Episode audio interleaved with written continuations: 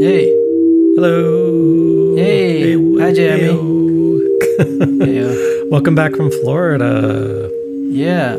Just tonight. Did you get any? Are you like sunburned with white lines around your wrist and? Yeah, yeah. I'm doing the lobster style. No, it, it, I, I took it easy and lots of sunscreen. So I think I have a what other people would consider a spring tan. I Mhm. that's my summer tan. It's something like that. I stay. Uh, I keep it calm. Yeah, but I feel good. It was nice. Yeah. It was. Yeah, we we really went all the way of like nice hotel and not, no appointments and no obligations and uh, yeah. And we even skipped the podcast, Yeah, yeah, yeah, yeah, yeah. yeah. which no. uh, no apologies. Uh, also, ho- hotel Wi-Fi was really not great. So, yeah, yeah. What hotel were you at? Uh, first the Confidante, and then the Standard. We we did one week. We wa- the original plan was to really test Miami and see if we wanted to get a place there as an investment, and then rent it out part of the year, and then we would spend the winters there. Hmm. But then.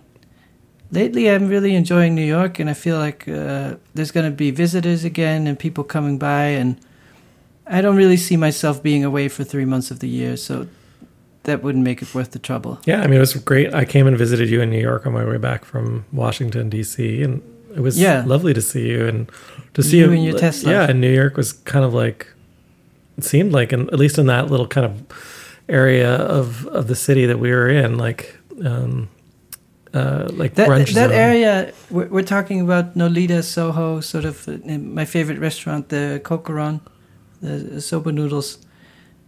That area has felt back to normal very early on because it's it's a very young people area, and so Mhm. I think if you go, went to Upper East Side, that's a lot of people who have a second home far away. Yeah, But this is an area like young people have less risk with COVID, so they were likelier to go try a new restaurant outside and all that stuff. And so, yeah. But I th- overall, I think in the U.S. now it really feels like uh, you can take your mask off and all those things. And when Florida, that never had any rules. And uh, yeah, you know what's funny though? I was just thinking like.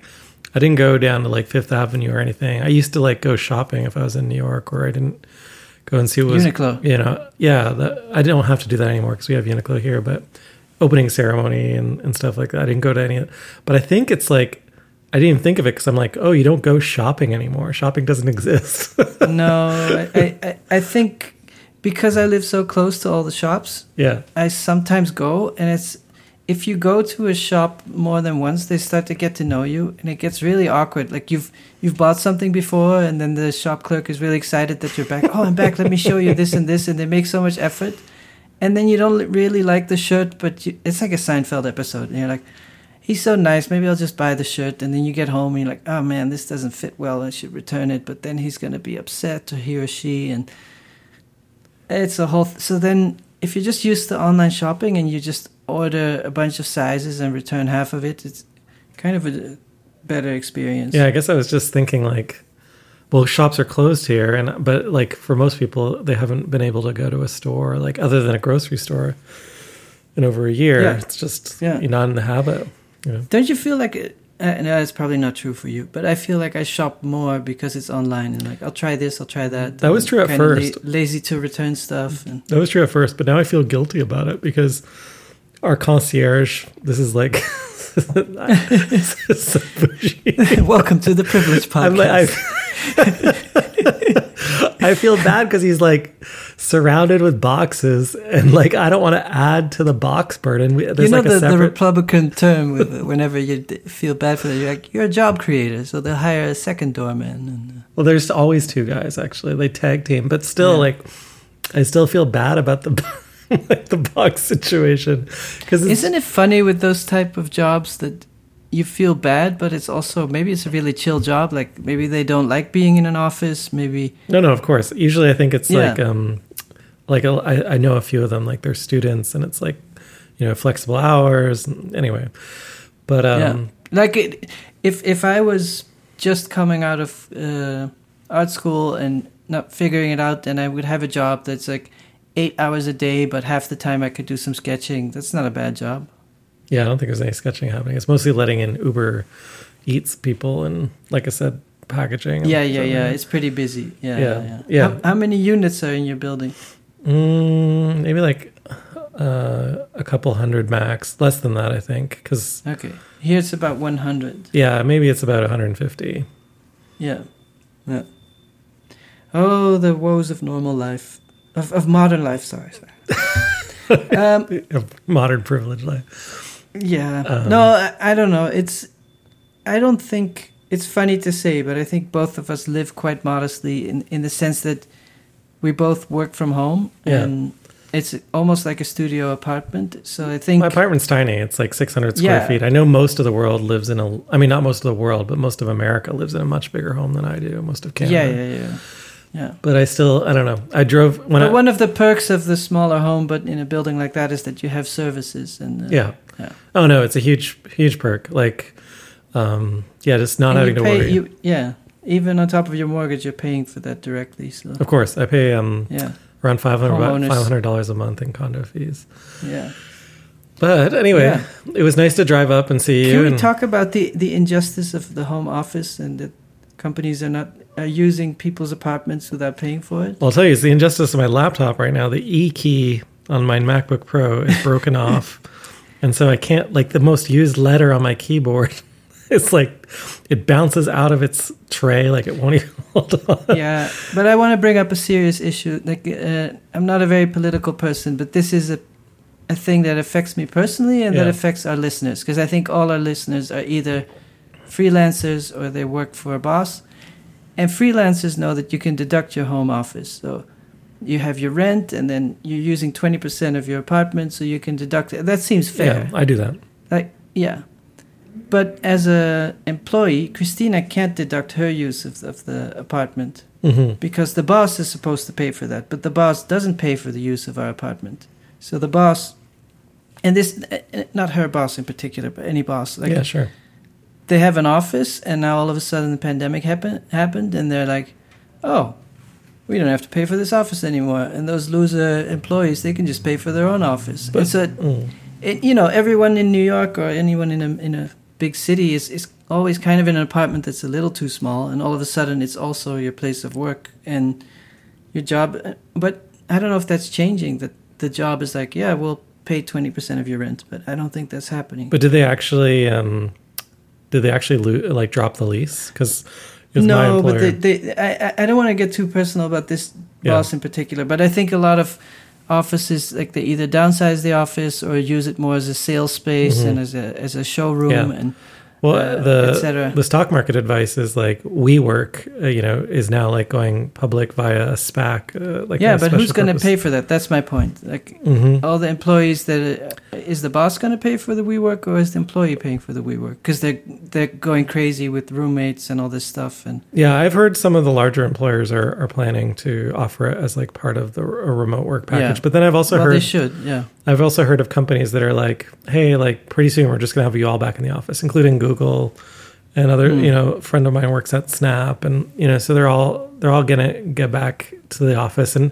and how do you feel about it? well, everyone's normalizing around this idea of Mondays and Fridays you'll work from home, and then in the the middle you'll you'll work at the office. But Okay. it doesn't take like a genius to figure out that like pretty soon you'll be like working in the office on Monday because there's not enough meeting rooms and you're like you'll want to book that meeting room because meeting rooms are like where the shit goes down and then Friday Yeah, and, like yeah. like the, the the promise of being remote when I can't imagine if you have a meeting with three people in person and two people on an it's iPad. it's horrible it's the worst and that, Yeah. what you end up doing is you shut those people out and they're like there and then the real meeting happens like after they hang up the phone and everyone like has a great exactly, like you're in the elevator and you, oh, wow, that's a great idea. I'll promote you, and then it, it, it's called the the the proximity to power. So the, if if the boss is at work every day and half the employees are at work and the other half move to the suburbs and they're like, oh, I don't want to commute. Yeah Well, guess guess who gets the cake? But there, You know, like- this actually maybe is a good segue into art and artists though too. But there's studies that have shown like people who are physically near one another also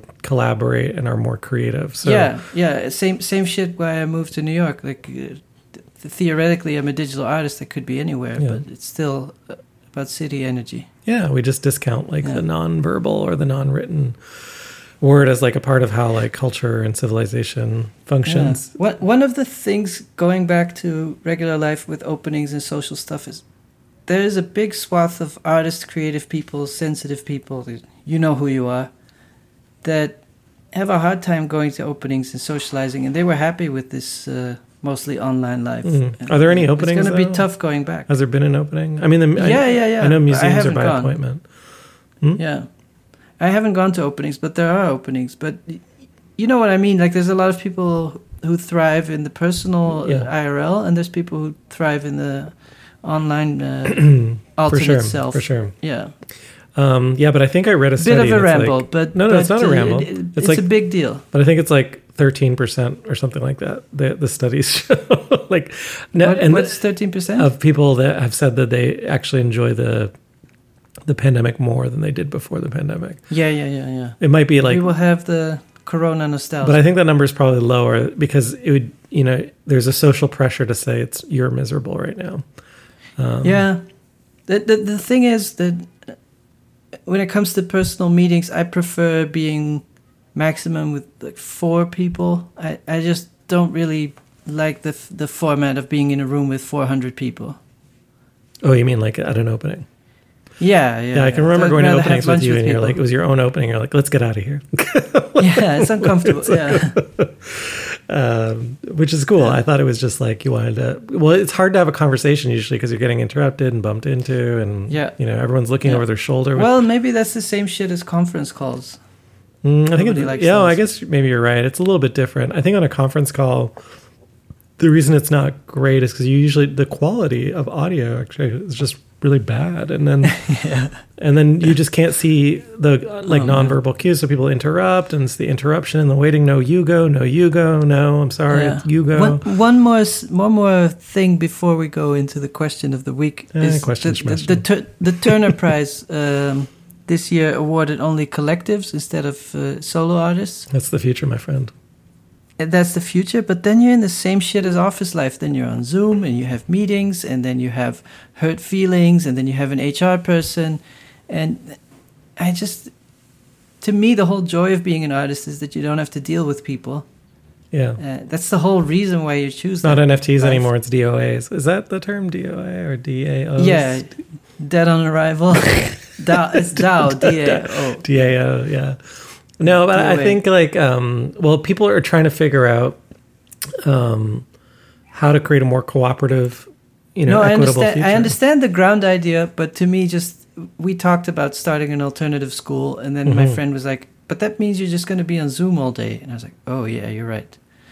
Yeah. And so the same thing with DAOs or collectives or whatever. It it sounds fun, and uh, maybe write, writer's block is less when you have a, the energy of a group. Mhm. But to me, it sounds like a lot of meetings and and, and, and explaining Yeah. things and collaboration is hard. defending. Yeah, and collaboration with artists is harder. Like I, But what's what's funny is that in music, the band is a very common idea. uh-huh.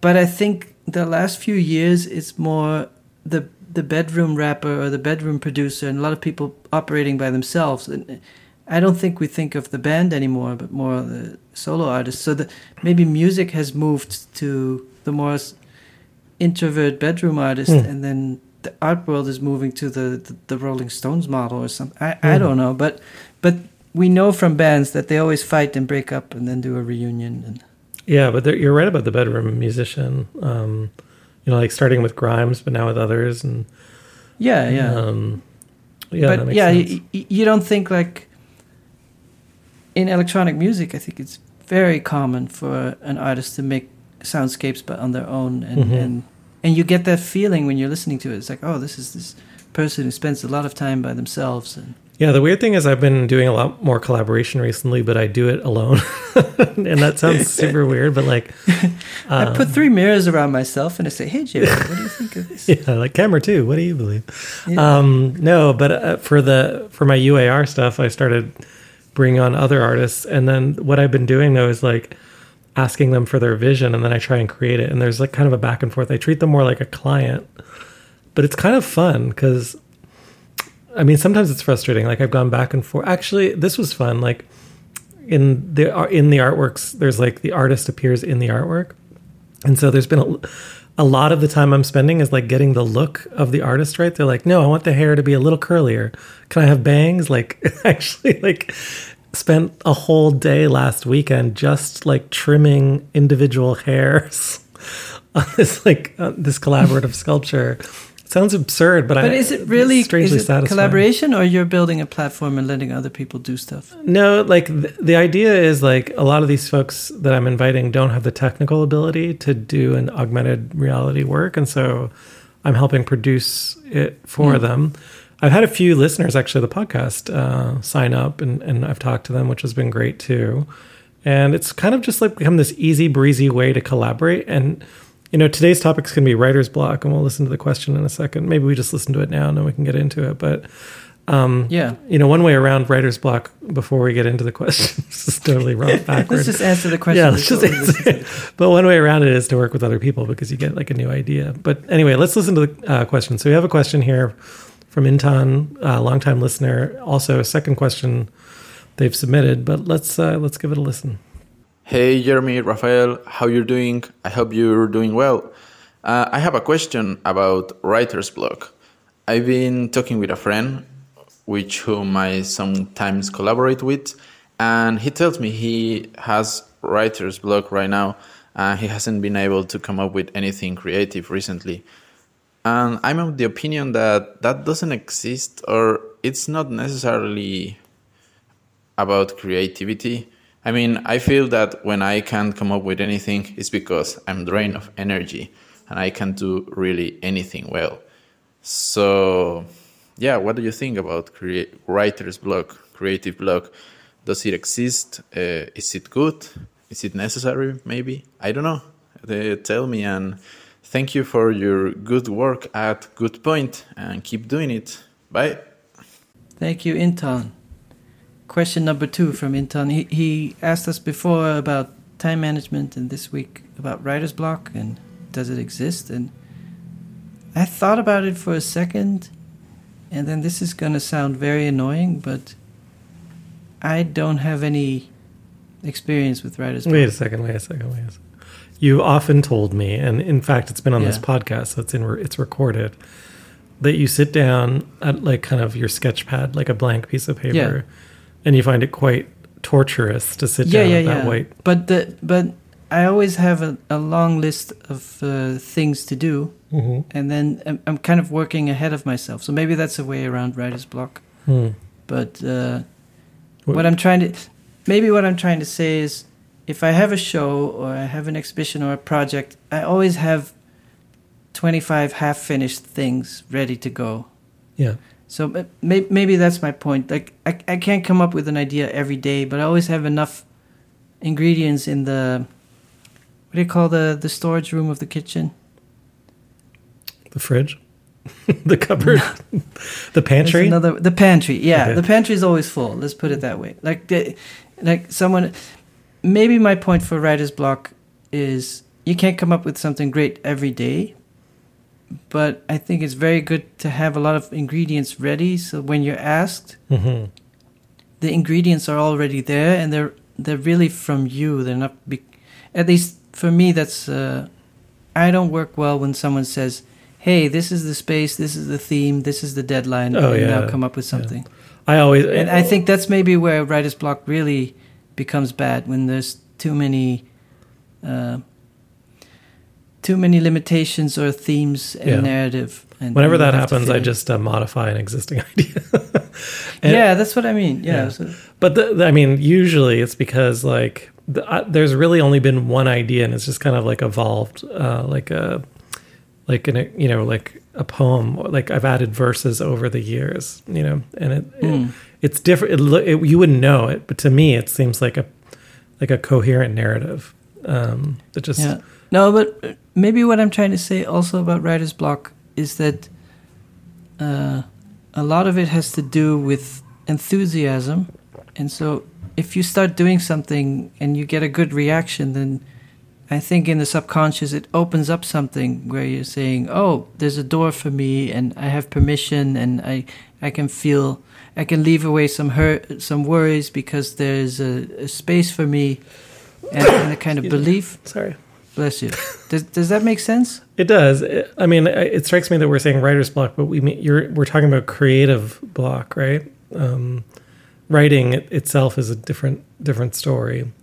I think. Well, we're both not writers, so we can't really. well, I write. About that. Uh, I've written. I mean, I, but I'm not a writer professionally. No, you're right. You're not a novelist. Well, that's interesting. Like you would say, it, you know, yeah. But I mean, if I was doing my PhD or something and writing a thesis, I might also get blocked. Kristen sometimes does, um, and it will be about how to, how to get the idea on paper. Sometimes, like I have experienced that personally, even earlier today, where it's the you know, I have to. St- I don't know. Maybe it's the opposite of writer's block. Like I have to start to know what to do.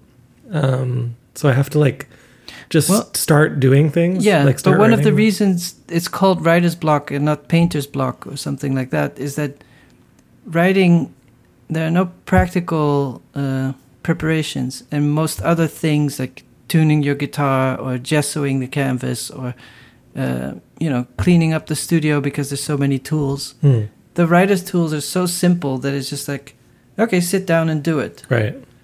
and and there's no ritual whatsoever there's no physical labor and i think specifically then you're just in idea space and mind space and you don't have that physical sort of mr miyagi karate kid like you move your hands in, in extending the wall infinitely and then the ideas sort of come Yeah, but that's why they teach you like to do an outline, and then there's like all those mind Yeah. mapping tools and things like that because you want to get the conceptual kind of blocks, building blocks out Yeah. first. I I recommend the, the author Karl Ove Knausgaard, and he wrote these long diaries and a lot about him growing up and becoming a writer. And he had writer's block for I don't know three years or something, and Mm. basically became an alcoholic and was torturing himself. And I'm not good enough, and I'm not good enough, I'm not good enough. And it, it just took him a long time to find his angle.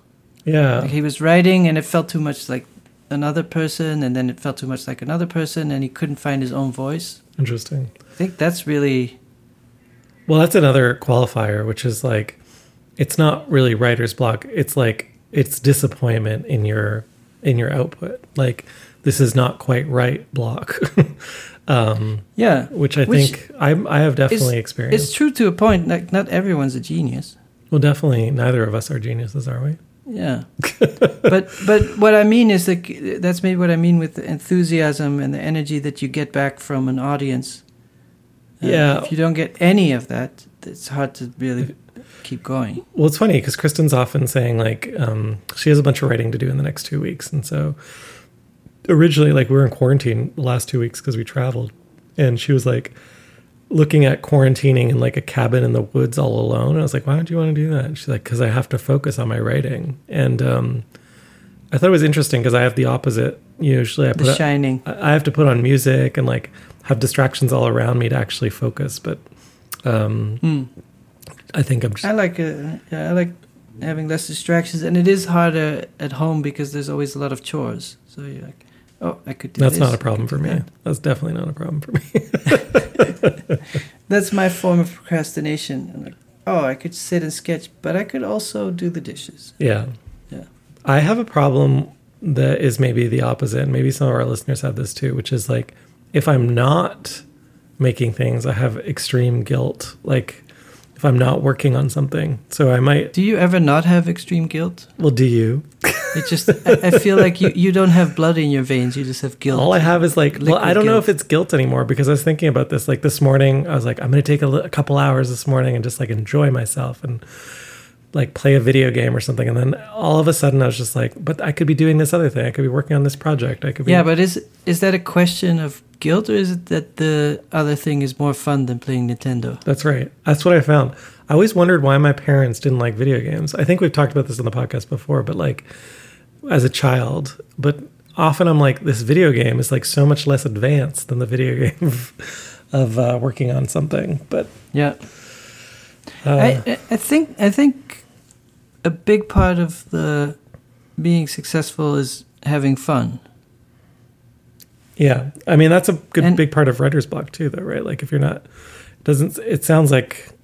I mean, at least one of the things that I would do. Sorry, we're not bringing in more references. Like, there's probably some famous examples here that we're um, that we're omitting, but You, You know- mean is like successful methods? Well, exactly. Like there's exactly there's, There's like, tons of books that are like uh, they ask the hundred uh, most famous writers, "Oh, what's your daily ritual? What do you eat for breakfast?" All that kind of. And it, there was one book where it was people from two centuries ago up until now, and it was like the daily ritual of Nietzsche, where he would walk through the forest, or maybe Beethoven up until now, and everyone had these very strict routines, like swimming in ice water every morning or whatever. And I like the response of David Foster Wallace, where he's like, Sometimes I'm in a manic episode and I don't sleep for three days and write the whole book, and then I'm depressed again for three weeks. And Mm. he was just one big mess. But it strikes me that um, you but know, I, I, I like the honesty of that. Like, not everybody is like, okay, do 1,400 push ups and then make one line of text. And Yeah, yeah, maybe that's the thing we're getting to here, though. But like, because like, I don't think Andy Warhol probably had much of a creative block. Like, he was packaging No. up, you know, his No his used hamburger wrappers in boxes and calling that art. he was also on speed, There's the answer. on amphetamines. You know, that those were diet pills at the time, and you could just get them everywhere. But it strikes me like actually a, a Warhol character was collaborating a lot as well. Like different people were coming through the studio, Yeah, the yeah. factory with different ideas, and there was a lot of trial and error in in the practice, right? Like, okay, I'm going to try a film. Okay, I'm going to try and like But that that was also uh, there was an economic engine behind it that created the the speed. So Mm. it it was the time, and then it was the drugs, and but it was also the money. And it's like, oh, if we print more of these, we make more money. Let's go, let's go, let's go. And and then you get into this numbers game if you want the numbers to go up, and it's very, you know, he's always said I'm a business artist. I'm I'm gonna run this like a business. So it's Yeah. like. You do R and D. You see what hits. You make more of it. You make it more efficient. You improve the assembly line, and, and yeah.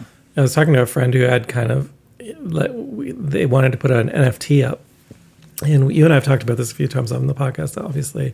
But they've been working on this like NFT for like six months, eight months. I think it might even be a year now. And like on, on the last round, not the way NFT works. yeah, the last round, was, they're like, yeah, like the lighting's kind of off. There's a little bit of fog. You know, I want it's not quite right. And I was like, it's fine. It's fine. It's like you should do you should do five of these, and this is the first one. It's fine. Um, yeah. but so I think I think more often than not, though, that's the type of block people experience, which is the perfection block. Like you know, But the, I've- I've also seen a people figuring out their life, and a lot of people go to art school and want to be an artist, and then later on they figure out they are better maybe being an editor or being someone working in restoration or someone there's all, all these kind of things around the arts. So maybe writer's block is also a moment of figuring that out for yourself. Because you should i mean here's what i've the advice that i've heard um, from like career coaches and stuff is like the thing that you're doing if, if you're not happy doing it you're going to disagree with this immediately but like there should be some energy that is it pushes you Yeah. forward like it's self-propelling um, so that it doesn't quote unquote feel like work even though it does feel like work but what you know you don't yeah feel like you have a choice in in the matter um, But yeah, to me, that the things around the creation, all the, the the labor around it is very fun because it, at that point, there's not so much risk. Uh, you're like, oh, I'm uh, figuring out the best compression for this video, and you render it 12 times, and you make a spreadsheet, and it's like, oh, that one looks the best, and then you test the different browsers. That's kind of fun. It's like fun puzzle, and it's not too much stress.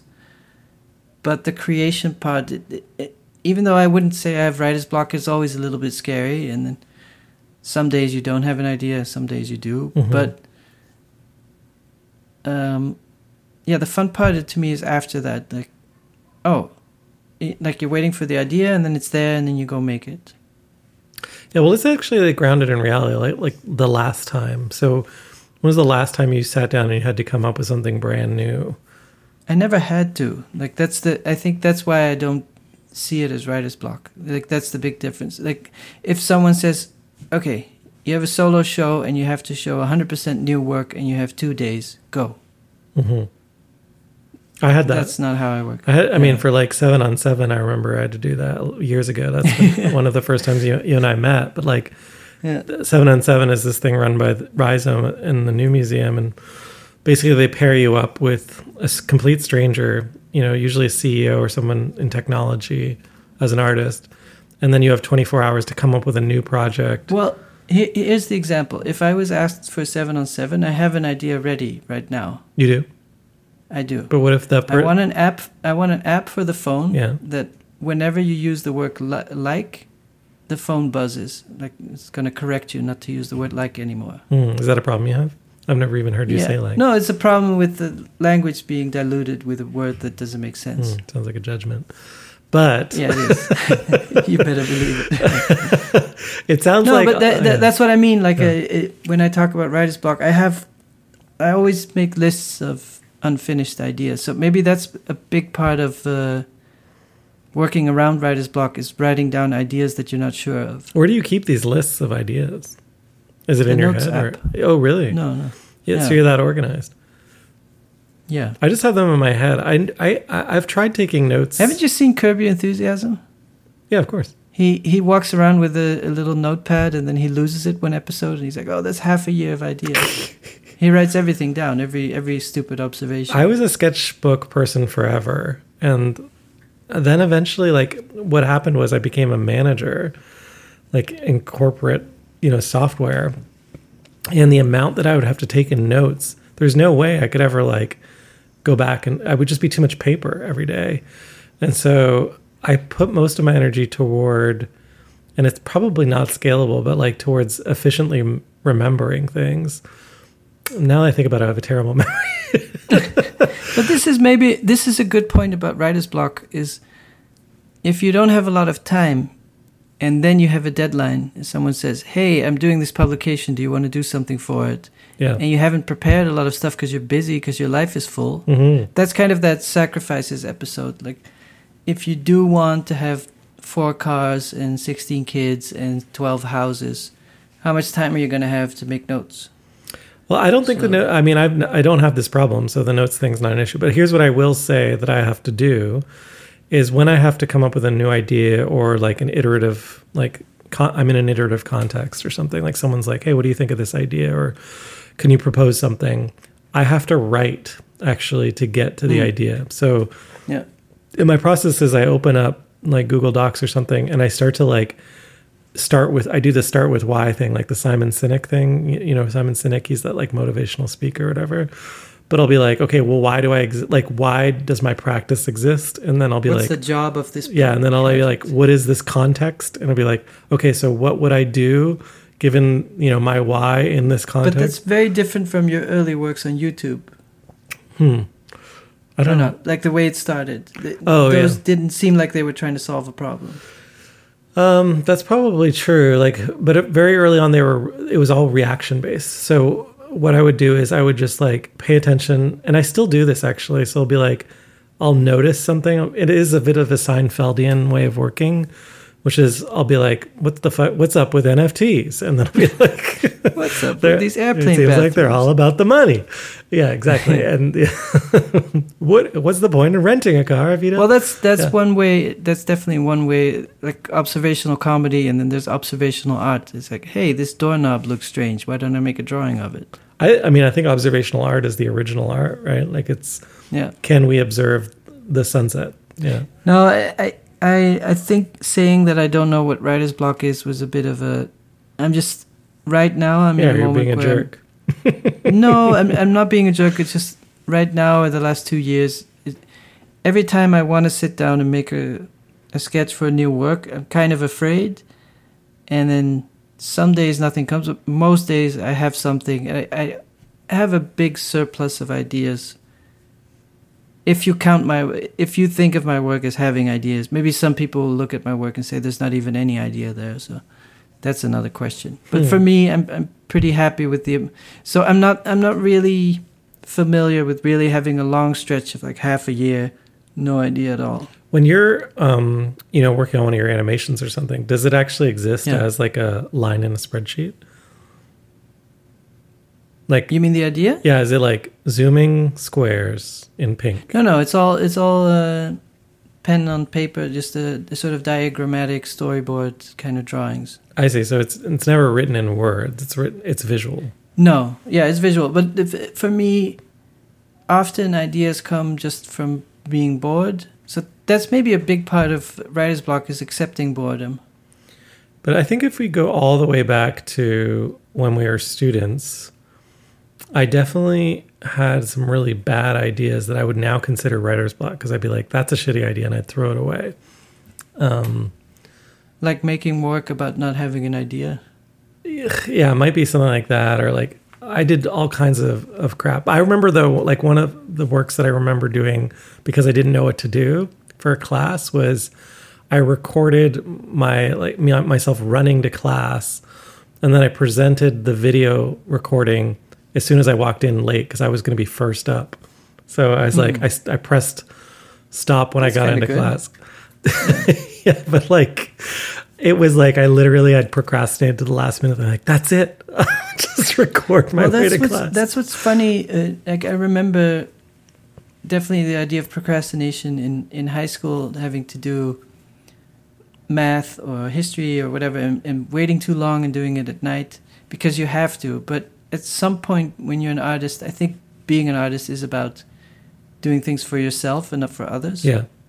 I know that's a controversial statement, but No, it's that's not. the way I feel we've about we've it. talked about it. Yeah, I got it. No, no, no. But I, I, think right now it's all about helping the world and uh, you, you know, heal the world. Well, you still have to help. I mean, helping the world is still for yourself. There, there's a selfishness in. But you get my point. But Yeah. anyway, for me, it's really about enjoying things because you you want it to exist, not because you think it's going to help people.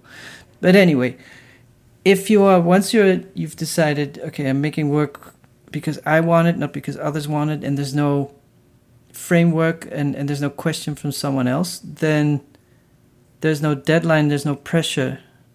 Mm, that's different. Yeah, the no deadline thing is a real problem for some people. But that's that, yeah, a lot of people yeah. But I I think if you can't work, uh, so basically what we're talking about is making works into a void, like the void of art history or the void of the internet or the void. If you can't deal with that, then Yeah, I think the only way for you to generate that is if I asked you to make a feature film, like a completely different media for which you, you haven't maybe generated an idea Yeah. or storyboard. You know, you would probably have to go on a different journey. Um, yeah, but that doesn't make any sense to me. Like it, I, would not ask Hokusai or Rembrandt, hey, you should do a feature film. It's like no, they're really good at what they do. Yeah, Why but I- they? I think that's like a common creative practice these days, which is like to diversify your your creative output, like to have a perfume No, I and think like people should do whatever they feel like. I know, but I'm just saying like there's I know lots of artists now that it's like they came out with a running shoe and then they did like a you know No, but there's lots of artists who tried to make a feature film and it's really bad. Like, I Mhm. think Murakami made a film and it was really bad. There's this this moment of grandeur, like you've done all the museum shows. You, you know what? I'm a cool person. I can also make a movie. But maybe that's what I'm talking about, which is like it's not that they have writer's block, it's that they don't have writer's filter, which is like Yeah, the yeah, filter yeah. for The bad ideas. You know, um, like that filter, like it's not a, ev- like they, this is what they say in corporate culture ideas are cheap. Everyone has ideas. It's actually like the ability to execute, which is the ability to do them Yeah. well, that is rare and difficult. And also the perseverance, you know, to throw I away the bad ones. Around 2009, 10, something like that, meeting an app developer, and he's like, "Oh man, every day at least seven people come up to me with an app idea, and they all say the same thing." I'm not a coder. I don't have any money, but if you make this, we'll share the profit. Like he has no ideas. Yeah. Um, yeah, I, I hate that idea. If I was an engineer, I'd find it infuriating that people think of me as like a blank canvas that they can buy. But I, ha- Yeah. I mean, I've definitely met developers that want to be told what to do, um, like just tell me what to do. But the ones I enjoy working with the most, I'm working with one right now. Like they push back and they have ideas that are, you know, different than my own or better than my own in some cases. But um, I don't know. I, I think that that that's where the collaboration thing comes in for me again. Like you're, it's a huge missed opportunity to understand what that person might observe that you can't observe, right? And that's where I, I, def, I definitely, I know you're not.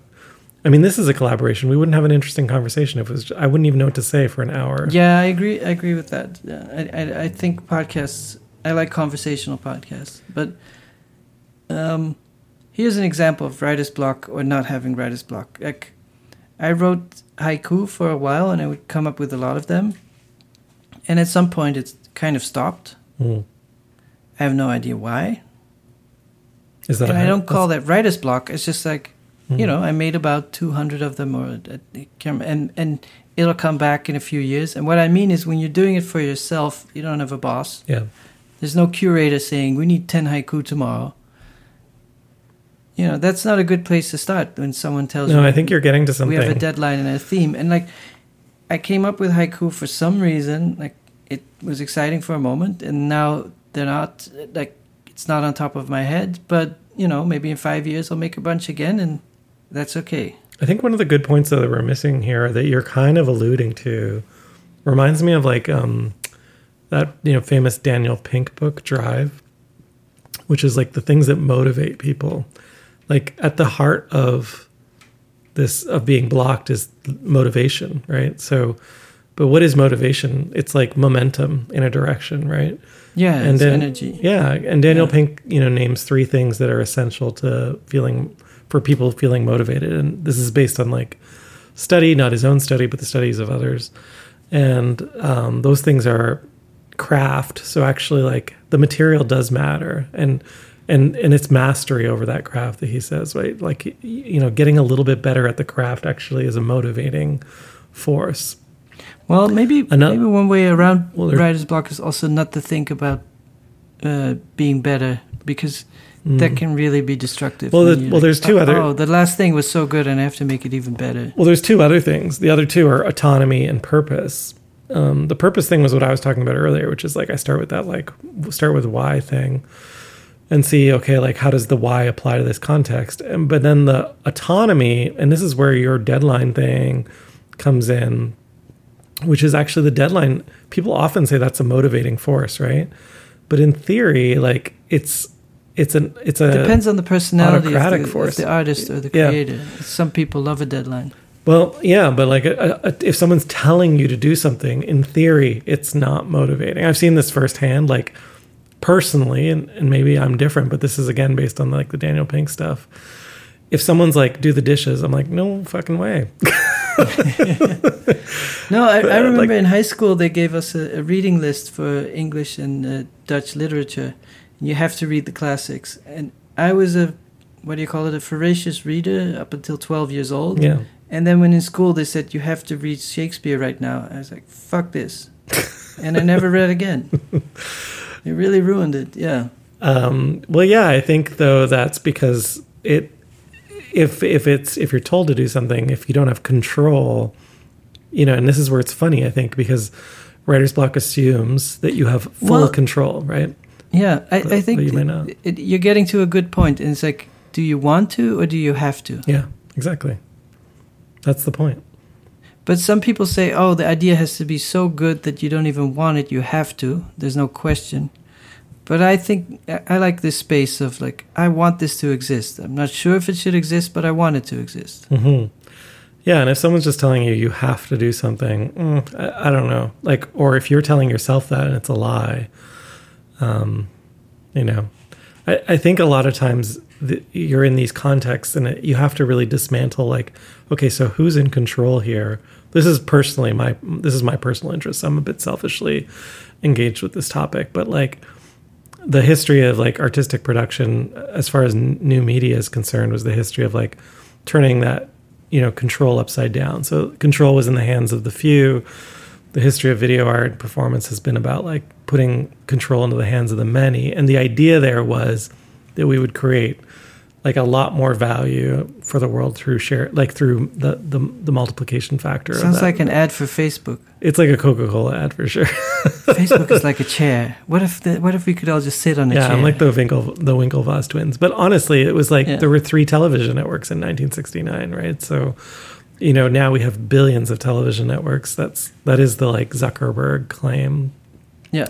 In theory, no one has a challenge with writer's block. They just hold the camera up to their face and take a picture of their, themselves making a funny, you know, face. But that's a filter. good that's a good analogy. There's this uh, rule of thumb in internet content. It's uh, uh, the, the numbers must change all the time, but it's like 95% of internet traffic is consumption, 4% is curation, and 1% is creation. Mhm.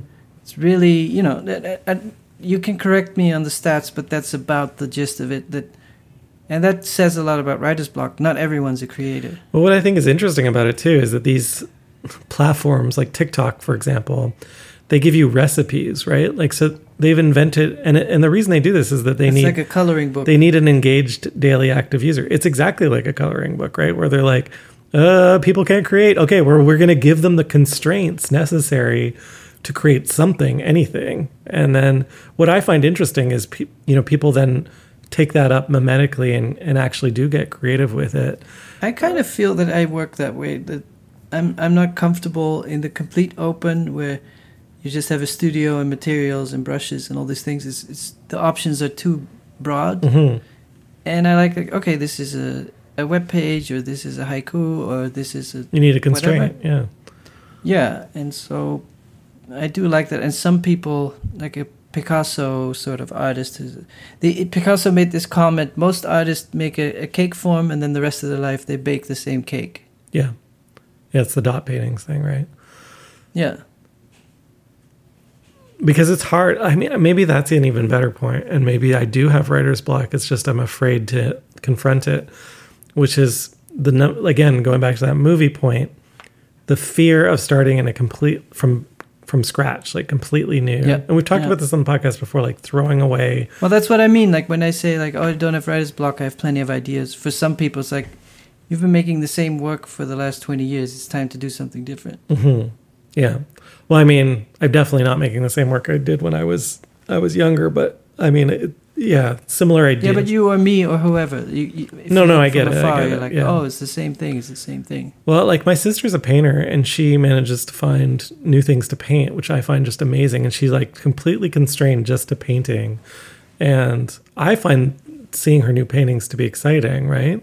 Even, yeah. And I don't know, but I don't think I could do that. Like, I don't think I could find it exciting to, Yeah. to paint different um, beaches I, or whatever. I, ha- I have seen painters that I was talking about writer's block being specific to writers, hmm but for painters, there's an anxiety if the storage of the works gets out of hand and you just have your body of work and it's just stacking up. Yeah. And at some point, the cost of it and the, the storage and all this stuff is like, hmm, is this really worth all the trouble?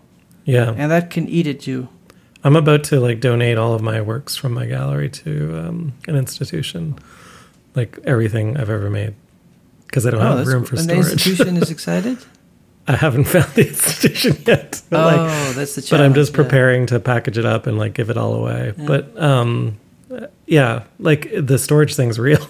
If you're not a selling artist. But imagine if you make really large paintings. yeah, I don't know how Julian Schnabel handled it. Like, I think Well, he sold sells them. them. That's different. Yeah. but like maybe there's like Julian Schnabel's like you know like evil twin, and he's just got, cousin. yeah, he's got like a barn or a fu- like a huge Amazon-sized warehouse. yeah, Julio Schnabel. Um, I think Yeah. there's probably some celebrities like that because there are a lot of failed celebrity artists that like just yeah, but they have money to pay for storage. right, yeah. right, right. Oh man. Well, this is um Who knows if celebrities have money? Yeah, maybe they're just famous. this would have been a very funny topic if we had nothing to talk about. Yeah. Oh boy. I was super afraid of it coming into it. I was like, you know what? I don't have that much context on no, this but topic. uh, yeah, when I talk about, I do experience that dread of starting, yeah. but usually, most of the time, I find something. Maybe not something huge, but I find something, and then if I have one or two ideas, then if okay, that was a good day. hmm My biggest problem is sometimes I'll spend too long on something and I have other things to do. So that's both in my as an artist, but also as like a as like a, a leader in, in or like a, a manager in software where there's As a ruler, well there's like it's like what you said earlier. I have a spreadsheet of things i have to do. Now like it's in my head whatever but i know it. It's like a hundred things long. It might even be a thousand things long. And picking the right one to do this prioritization exercise. And maybe this this is a problem our, our listeners have too. Like i have this as an artist too. Should i work on this or that? And if you only make the decision based on deadline you're back in your original position. Whereas like who's really in control here? Is it you or the deadline? Like you're not putting your energy where you want to. And so i kind i don't know I- what your what your but I, formula I is. really the deadline is interesting because I feel like the big change was the internet. The idea of the deadline kind of disappeared, but with social media, it kind of came back. hmm So now on YouTube, you have to do a new video every three days or whatever the algorithm wants. Yeah. But before that, I feel like that that was kind of the beauty. It's not the deadline of a show, but it's like, well, this is a work. This is a work. I'm gonna put one up. I'm gonna put one up whenever you feel like it. No pressure. Yeah. Uh, I think that's a really good point. Stats on your page and all this stuff. You know, there's something beautiful about that. I think it's a really good point. Like, do you have to like? Are you making it? If you're making something for the algorithm, like we haven't talked much about it. We've touched on it, but the algorithm deadline is is absurd. like, Yeah. it's legit. You're legit giving forfeiting all of your control. Yeah. That you're no longer in control. Well, and th- and that's the thing now with NFT. Like we're trying to figure out the algorithm of the NFT platform or the the ecosystem. Mhm. like, What are you supposed to do? How public should you be in your voice? And how much should you reach out to other people? And how much should you, blah blah blah blah blah. And it's so measured because you can see how things do and how other people do and all this stuff. But at the heart of online culture and, and all the things, the successful memes that go for a lot of money, all those were made without a deadline. Mhm. And that's why they're so original and fun and great and spontaneous. Not because they weren't planned. yeah. So you can't replicate that sort of spontaneity. That's my that's a huge point. And that's one of the things that I think when you keep saying like like your early videos, I I was and I and I and I still try and get to it all the time, which is like just the sp- the spontaneity of the improvise improvisation leads to some incredible works that you, you Yeah. could never and have I, don't you think that a lot of that had to do with you just having a lot of time? Yeah, yeah, absolutely. And now if like I'm under a time crunch, I don't have time to throw away about it. I think it comes also down to this throwing away because I remember also I, I worked with a lot of photographers or went to school with photographers and they they always taught me like you know what you want to do is always be shooting and then sometimes you're going to get a good shot but it, being a good photographer is not actually in shooting at all it's in editing Yeah. and it's like because Editing takes so much brain power. yeah It's very, it, yeah, shooting is very happy and free, and then the editing is like, is this one better than that one? But you know, I think if we you, know, you see all of these people, like you know, the Beeple example is obviously famous now, but like the one a day, you know, like I'm going to do Yeah. one thing a day, and it is really almost like a thing to get over the writer's block um, phenomenon. But it's actually more to get to this place that we all know we need to get to, which is the improvisational zone, the zone Yeah. of the unplanned, the accident. And, and so this is interesting. Where in theory I agree, like, oh, you should do one a day. But then when you see the stuff that people make once a day, you're like, mm, maybe they should do a little bit less because Yeah. the quality is not that great. I just think it's like a training regimen. It's like if you go running once a day, you know, you, yeah, you're going to but run. you have to be careful. You have to be careful because there's different kinds of training for running, and You if might you want to be a long distance yeah. runner or a sprinter or whatever, it's not without risk. So if you if you if you say I have to make something every day, uh, well, there's the analogy or the the example of Duchamp and the example of uh, Warhol, and I think they are both artists that. Whatever is the theme of your exhibition, you can find a work of theirs that would fit. Whether it's, you know, Yeah. maybe gender issues or Sure. maybe money or maybe consumerism or philosophy.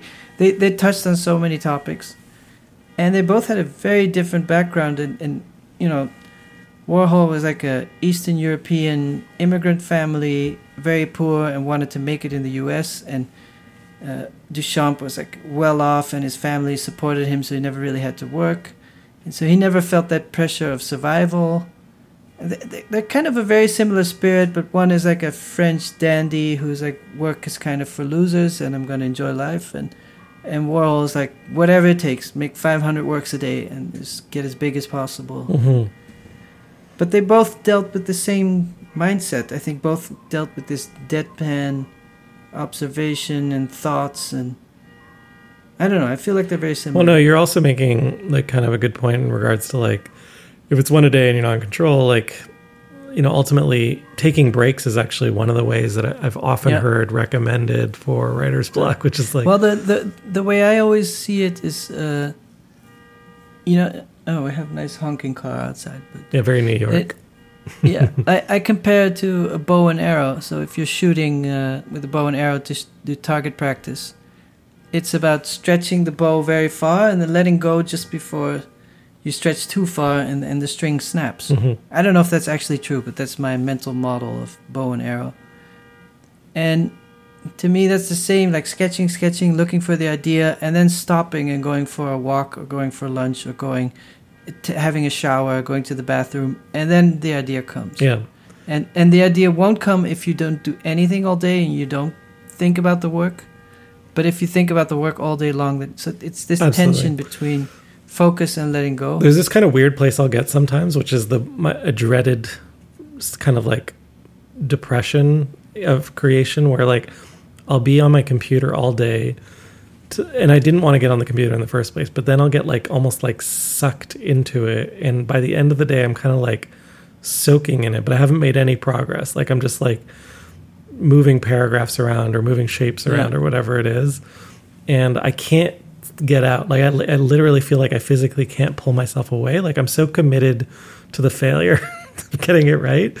But uh, in those cases, it's always been great just to like Yeah. shut it, like slam the lid and go do something else and come back to it later. But to me, it's the the computer was never the place to come up with ideas. Yeah. it's it's a great place, but the first five percent of the work, like the initial idea, you know, once once I have the let's say the initial idea is uh, one of my older websites. There's these stacks of dollars that are growing in isometric perspective, and because it's that kind of perspective, they Yeah, can grow in front of each piece. other Yeah. that initial idea would never come from sitting on the computer and googling stuff and then drawing stuff in illustrator it, it doesn't happen there Hmm. it happens from sitting on the bathroom or sketching or a combination or going for a walk or doing groceries something like that and then when the initial idea is there and you scribble a dollar bill and it's in, in perspective and you then you go to the computer that's how it works Hmm. for me but i've never had an idea I've tried, but I've never have an, had an idea opening a new Photoshop or Illustrator document, and you know, it's really. I think the computer is great for versioning. Yeah. So you have an idea, and then you make twelve versions very quickly, and you see all the colors, or you try different sounds. That's what the computer is good at. Hmm. But the initial idea to me has never happened in front of the It computer. reminds me of that Milton Glaser quote. Um, computers are to um, design as microwaves are to cooking. But you know, Yeah, I don't agree with that.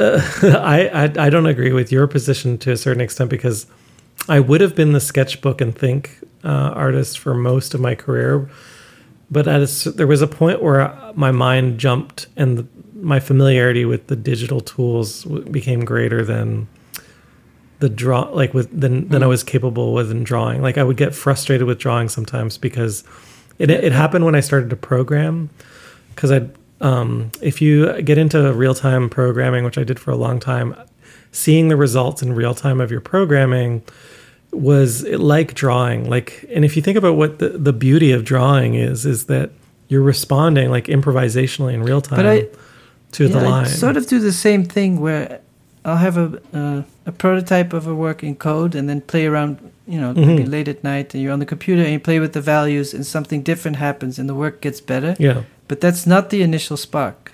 I, th- I I think I can agree to that, but but I'm just saying, like a lot of people discount that familiarity with digital tools. You can get to this point of uh, improvisational clarity that is yeah, similar. but the, when I, you know, like a big idea, a big idea like Twitter. There's that famous drawing of the initial idea of Twitter, and like a text field, 140 characters, Mhm. input, microblog, da da da. I just don't think that came from sitting behind the computer, but maybe that's no, no, no. I, I, I. I agree with you. You know where my best ideas have come from in my entire in my life in general. You're not going to be surprised by this, though. It's going to be like a full circle on this podcast. Is 100% in conversation with other people.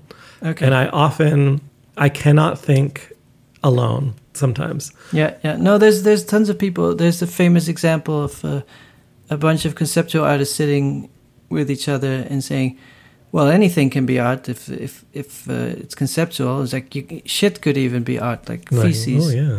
And Manzoni was like, "Oh, that's a good idea," and then he made the canned shit and uh, sold it for the price of gold in weight, and Yeah.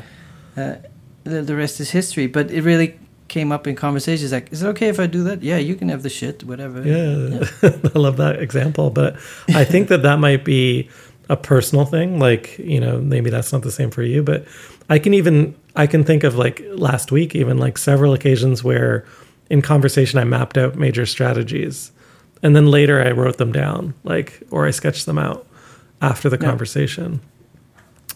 But um anyway, Yeah, I, I mean, it, it- to me, the only recommendation I would have is to embrace boredom, and and you really have to actively. Maybe you were saying the same thing, but it, whether you're playing with code or the only risk to me about trying to find ideas on the computer is that the computer is also an entertainment machine. So mm, very quickly you get out of the zone. yeah, Twitter is just one click away. But that's where I Yeah, think like yeah. conversation like and I missed this in the pandemic like usually on a Friday or Saturday night like this I would go to a bar I'd see my my friend Tasman who's local and we'd sit down and we'd like Mm. we would Yeah, yeah, yeah. we would do what you and. I are doing right now, but we would get to some pretty amazing ideas. Um, and I'd throw away a bunch of ideas as well, but it would and it would be so exciting when you're you know when one of the one of the good things about conversation also is maybe not coming up with ideas but testing you're ideas. testing them, yeah, exactly, Yeah. you're bouncing but them back to the, the idea of the collective i do think ideas can be very fragile and sound like nothing when you say them and you Mm, might lose the belief in them the committee problem. yeah and that's where in my experience i would dread working in a committee because you have to defend ideas and i, I think the best ideas are not sound ridiculous Of course, I agree hundred percent. Like if an idea is fragile, and it there's there there's a book called The Culture Code that looked at this problem, but like it really does depend on who's in the room. So there's like a type of personality. They did these studies. I can't remember what where the what institution they did them at, but like they found this type personality type that they could put in a room, and that person would immediately destroy the collabor- collaborative potential of the room. They would just like make fun of people, negative. be negative, and like and no one would Oh, say man. anything.